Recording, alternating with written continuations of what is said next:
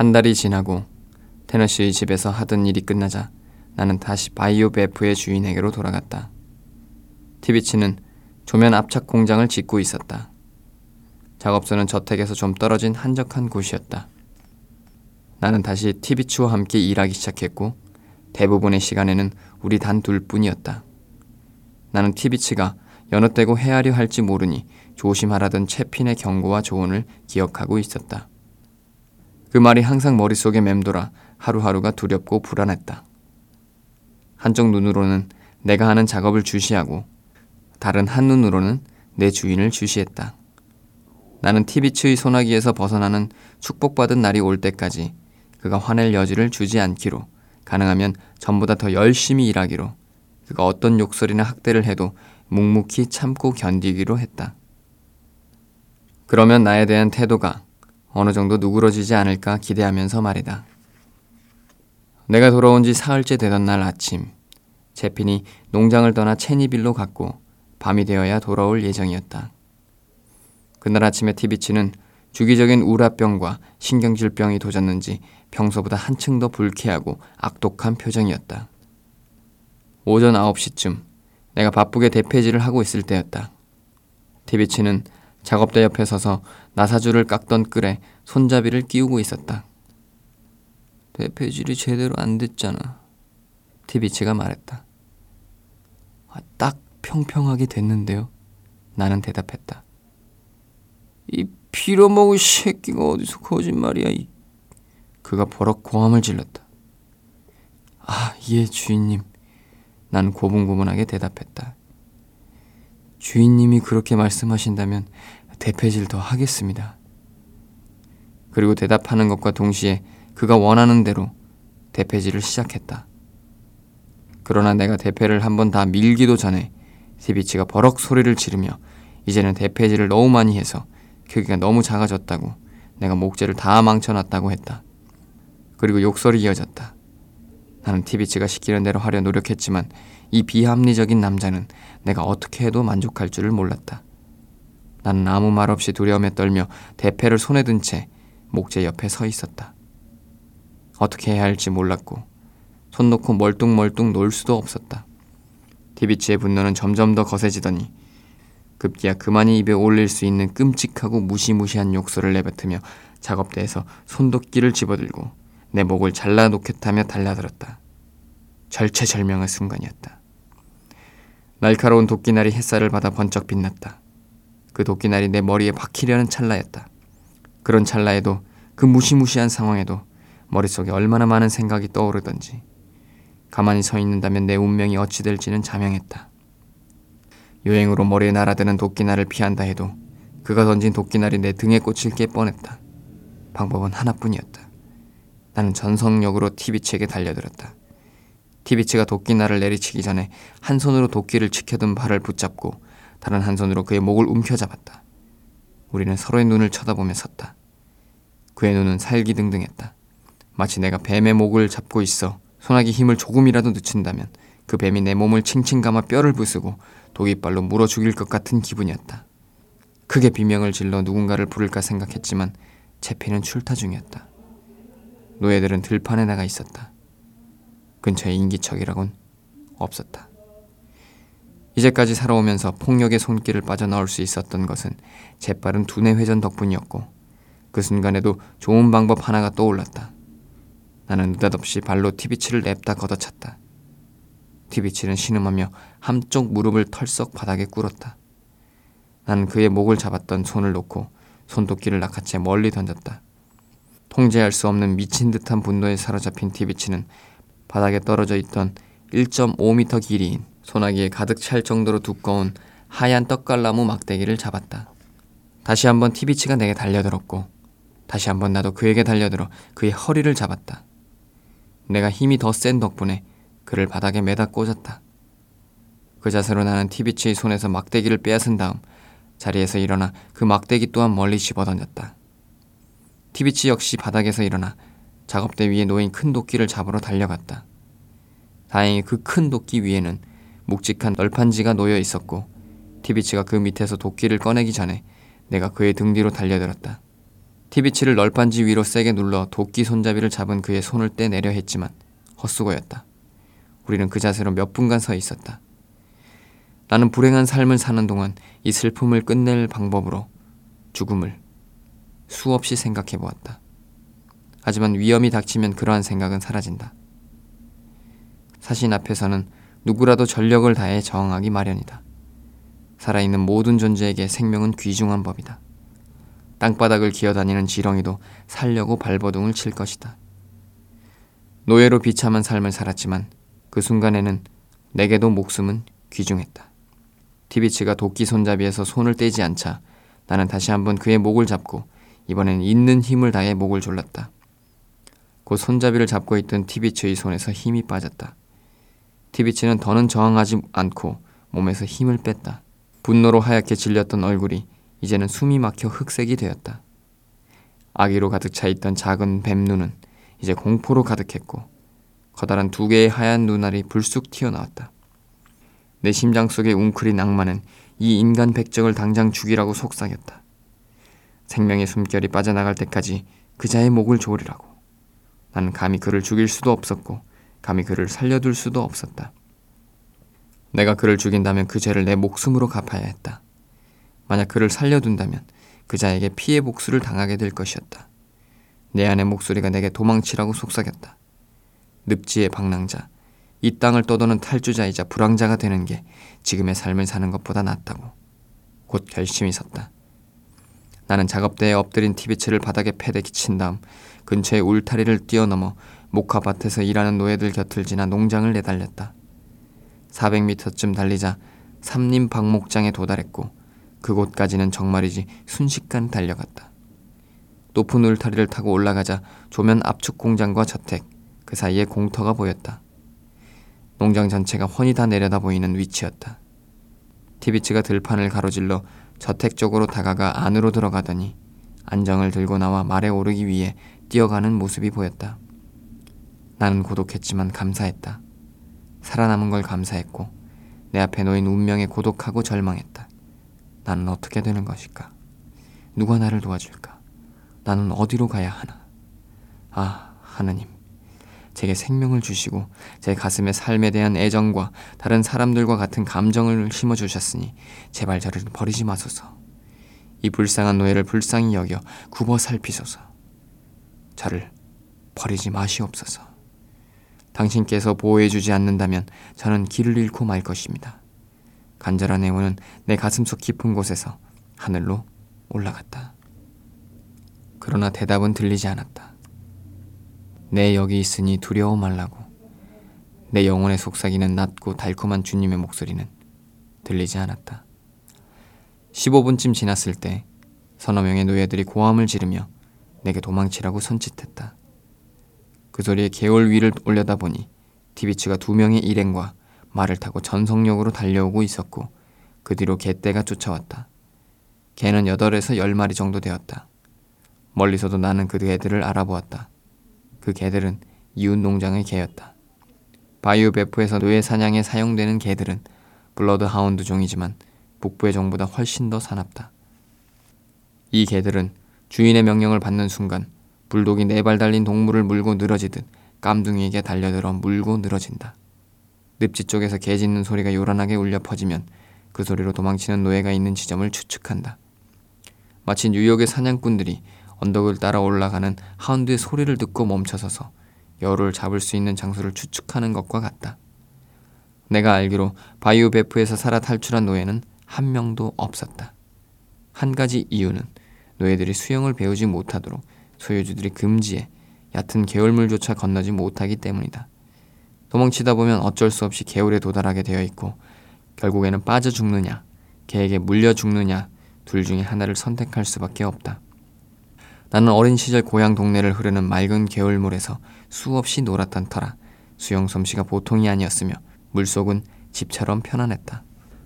나는 개떼가 조면 압착 공장에 도달할 때까지 물타리 위에 서 있었다. 잠시 후 그들은 길고 야만적인 울음소리로 내 자취를 찾았음을 알렸다. 나는 울타리에서 훌쩍 뛰어내려 늪지를 향해 달렸다. 두려움은 내게 힘을 주었고 나는 젖먹던 힘까지 다해 달렸다. 개 짖는 소리는 멈출 줄을 몰랐다. 점점 내 뒤를 바짝 쫓아왔다. 점점 짖는 소리가 가까워졌다. 매 순간 내 등으로 개떼가 뛰어들까봐 조마조마했다. 내 살에 긴 이빨을 박아 넣을까봐 조마조마했다. 그렇게 숫자가 많으니 나를 갈기갈기 찢어 놓으리라. 단번에 내 목숨을 끊어 놓으리라. 나는 숨을 헐떡이며 달렸다. 그리고 전지전능한 하나님께 나를 구해달라고 추적자들을 피할 수 있는 넓고 깊은 개울에 도착할 힘을 달라고 기도를 올렸다. 그러다가 우거진 야자나무 숲 가장자리에 도달했다. 그 사이를 뛰어가자 야자나무들이 요란하게 부스럭댔지만 그래도 개 짖는 소리가 묻힐 정도로 요란한 소리는 아니었다. 남쪽이라 생각되는 곳을 향해 계속 달리다가 마침내 발이 잠길 만한 얕은 물가에 도착했다. 당시 개떼는 25m 뒤까지 바싹 뒤쫓아오고 있었다. 개들이 야자나무 사이로 부스럭거리며 뛰어오르는 발소리가 들렸고 미친 듯이 짖는 소리들이 늪지 전체에 쩌렁쩌렁 울려 퍼졌다. 물가에 도착하자 약간의 희망이 되살아났다. 조금만 더 깊이 들어가면 냄새가 흐려져 개떼가 길을 잃을 테고 개떼를 따돌릴 기회가 생길지도 몰랐다. 다행히 내가 앞으로 나아갈수록 수심이 더 깊어지면서 발목까지 찼다가 무릎까지 찼다가 이제는 허리까지 찼다가 다시 점점 얕아졌다. 내가 물속으로 들어간 후로 개떼는 더는 내 뒤를 쫓아오지 않았다. 냄새를 놓친 모양이었다. 이제 개떼의 야만적인 목소리는 점점 멀어졌고 나는 개떼를 따돌린 거라고 확신했다. 마침내 나는 발걸음을 멈추고 귀를 기울였지만 긴 울음소리가 다시 공중에 울려 퍼졌다.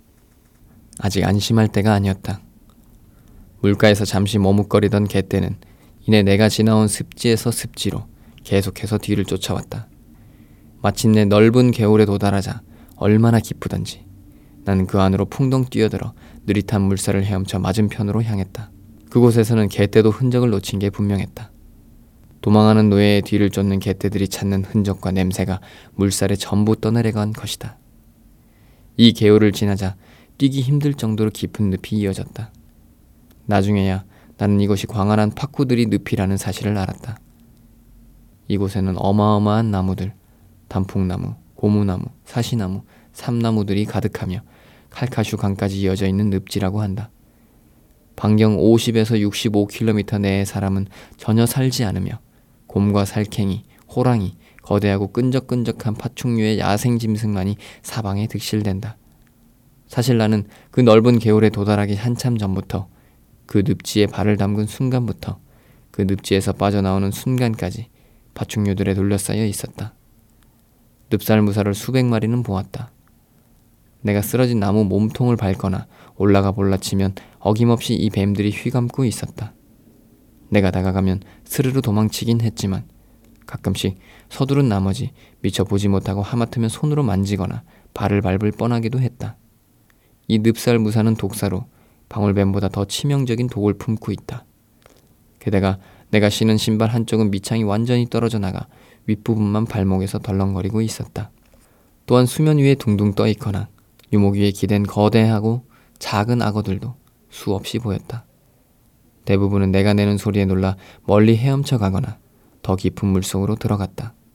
하지만 가끔씩은 미처 발견하지 못하고 이 괴물과 맞닥뜨리기도 했다. 그럴 때면 나는 뒤돌아서 이리저리 돌며 도망쳐 피했다. 악어는 곧장 직선으로 움직이는 경우에는 어마어마하게 빠르지만 방향을 바꾸는 능력은 없다. 따라서 이리저리 돌아서 움직이면 쉽게 악어를 피할 수 있다. 오후 2시쯤 되자 개 짖는 소리가 더는 들리지 않았다. 개울을 건너지 않은 모양이었다. 온통 젖고 지쳤지만 당장 위험을 피했다는 안도감이 들었다. 그러나 뱀과 악어 떼 때문에 전보다 더 조심스럽게 길을 계속 나아갔다. 이제 진흙 웅덩이를 밟기 전에 반드시 나뭇가지로 물을 먼저 쳐보았다.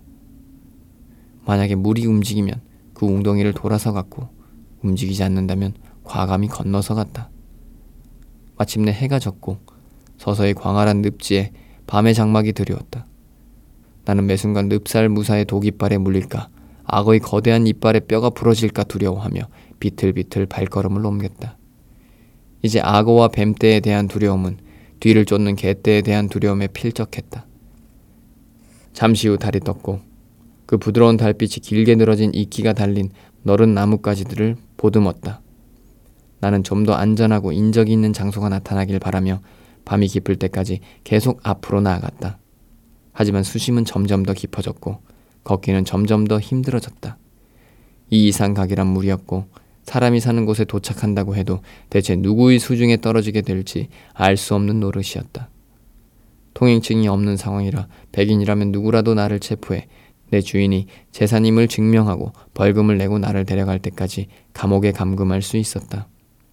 나는 길 잃은 가축이었고 운이 나빠 철저히 법률을 지키는 루이지애나의 시민이라도 만난다면 이웃에 대한 도리라며 나를 당장 유치장에 가둘 게 분명했다.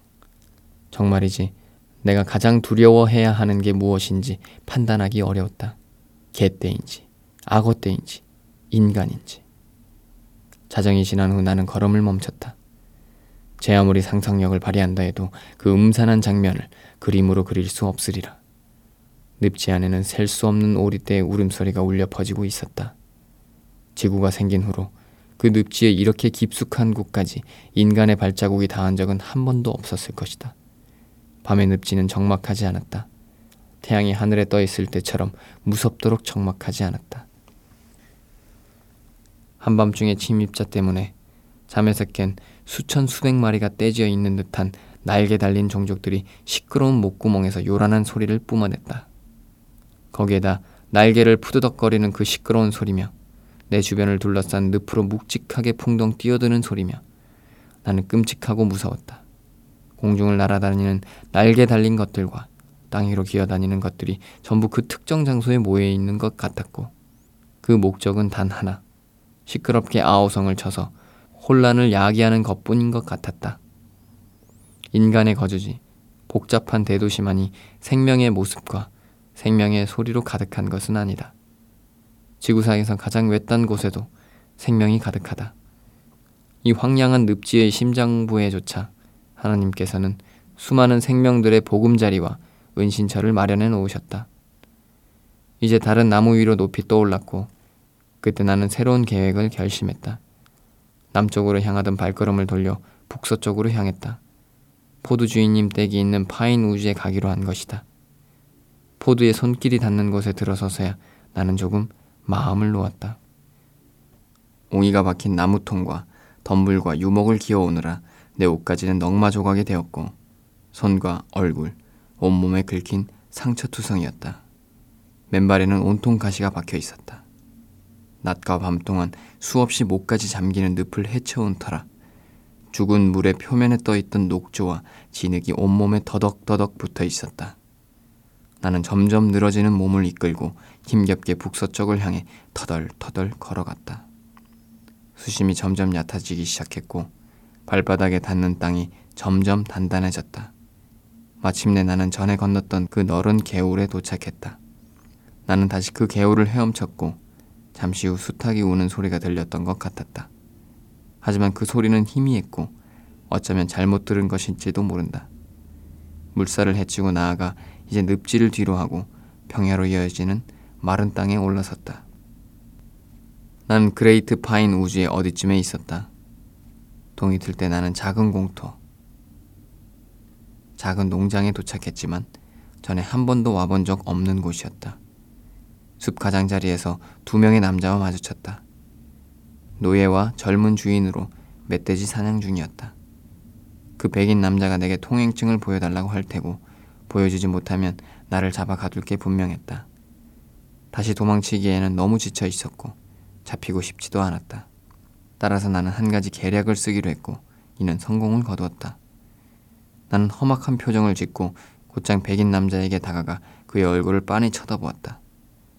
내가 다가가자 남자는 놀란 얼굴로 뒷걸음질을 쳤다. 두려워하는 기색이 역력했다. 마치 늪지에서 솟아난 무시무시한 도깨비라도 본냥. 나는 사납게 물었다. 윌리엄 포드가 사는 곳이 어디요? 남자가 대답했다. 여기서 11km 떨어진 곳에 삽니다만 나는 전보다 더 사납게 인상을 찌푸리며 다시 물었다. 그곳으로 가려면 어느 쪽으로 가야 하는 거요? 저기 저 소나무 보입니까? 그가 1.5km 떨어진 곳에 우뚝 솟아올라 넓은 숲을 내려다보고 있는 한 쌍의 키 큰 보초병 같은 소나무 두 그루를 가리키며 물었다. 그렇소. 저 소나무 발치에 텍사스로가 있어요. 그 길에서 왼쪽으로 꺾으면 윌리엄 포드시 댁으로 갈 수 있을 것입니다. 나는 더는 아무 말 없이 서둘러 발걸음을 옮겼다. 그 백인 남자는 분명 내가 떠나고 가슴을 쓸어내렸으리라. 텍사스로에 접어든 나는 남자의 말대로 왼쪽으로 방향을 꺾었고 곧 수많은 통나무를 쌓아놓은 거대한 모닥불이 나타났다. 목가지를 말릴 생각에 그 앞으로 다가갔지만 희부연 아침이 빠르게 밝고 있었다. 지나가던 백인이 나를 발견할지도 모를 일이었다. 게다가 따뜻한 열기에 자고 싶다는 욕망이 솟아올랐다. 그래서 나는 더는 머뭇거리지 않고 다시 발걸음을 재촉했고 마침내 8시쯤 포드 주인님 댁에 도착했다. 노예들은 이미 다들 일하러 나가고 없었다. 나는 현관 앞으로 가 문을 두드렸고 곧 포드 마님이 나왔다. 내 몰골이 말이 아니었던지 나는 그야말로 비참하고 처참한 상태였다. 나를 알아보지 못했다. 나는 포드 주인님이 집에 계시냐고 물었고 마님이 질문에 대답하기도 전에 이 선량한 분이 모습을 드러냈다. 나는 포드에게 도주하게 된 경위며 사정을 죄다 털어놓았다. 포드는 가만히 내 말을 듣더니 이야기가 끝나자 다정하게 나를 위로해주며 주방으로 데려갔다. 존을 불러 내게 식사를 차려주라고 지시했다. 나는 전날 아침 이후로 쫄쫄 굶은 상태였다. 존이 내 앞에 식사를 차려주자 마님이 내게 우유 한 잔과 노예의 밥상에서 보기 드문 진미성찬을 내주었다. 나는 배가 고팠고 지쳐 있었지만 음식이나 휴식보다는 상냥하고 다정한 목소리를 들은 게 훨씬 더 반갑고 고마웠다. 그 목소리는 그레이트 파인 우즈의 선량한 사마리아인이 헐벗고 다 죽어가는 채 찾아든 상처 입은 노예의 영혼에 부어준 기름과 와인이었다. 포드 부부는 이만 쉬라며 나를 오두막으로 데려갔다. 잠은 하늘이 내려주신 축복이다. 노예와 자유인 모두에게 하늘의 이슬이 공평하게 내리듯 잠은 모두에게 공평하게 내린다.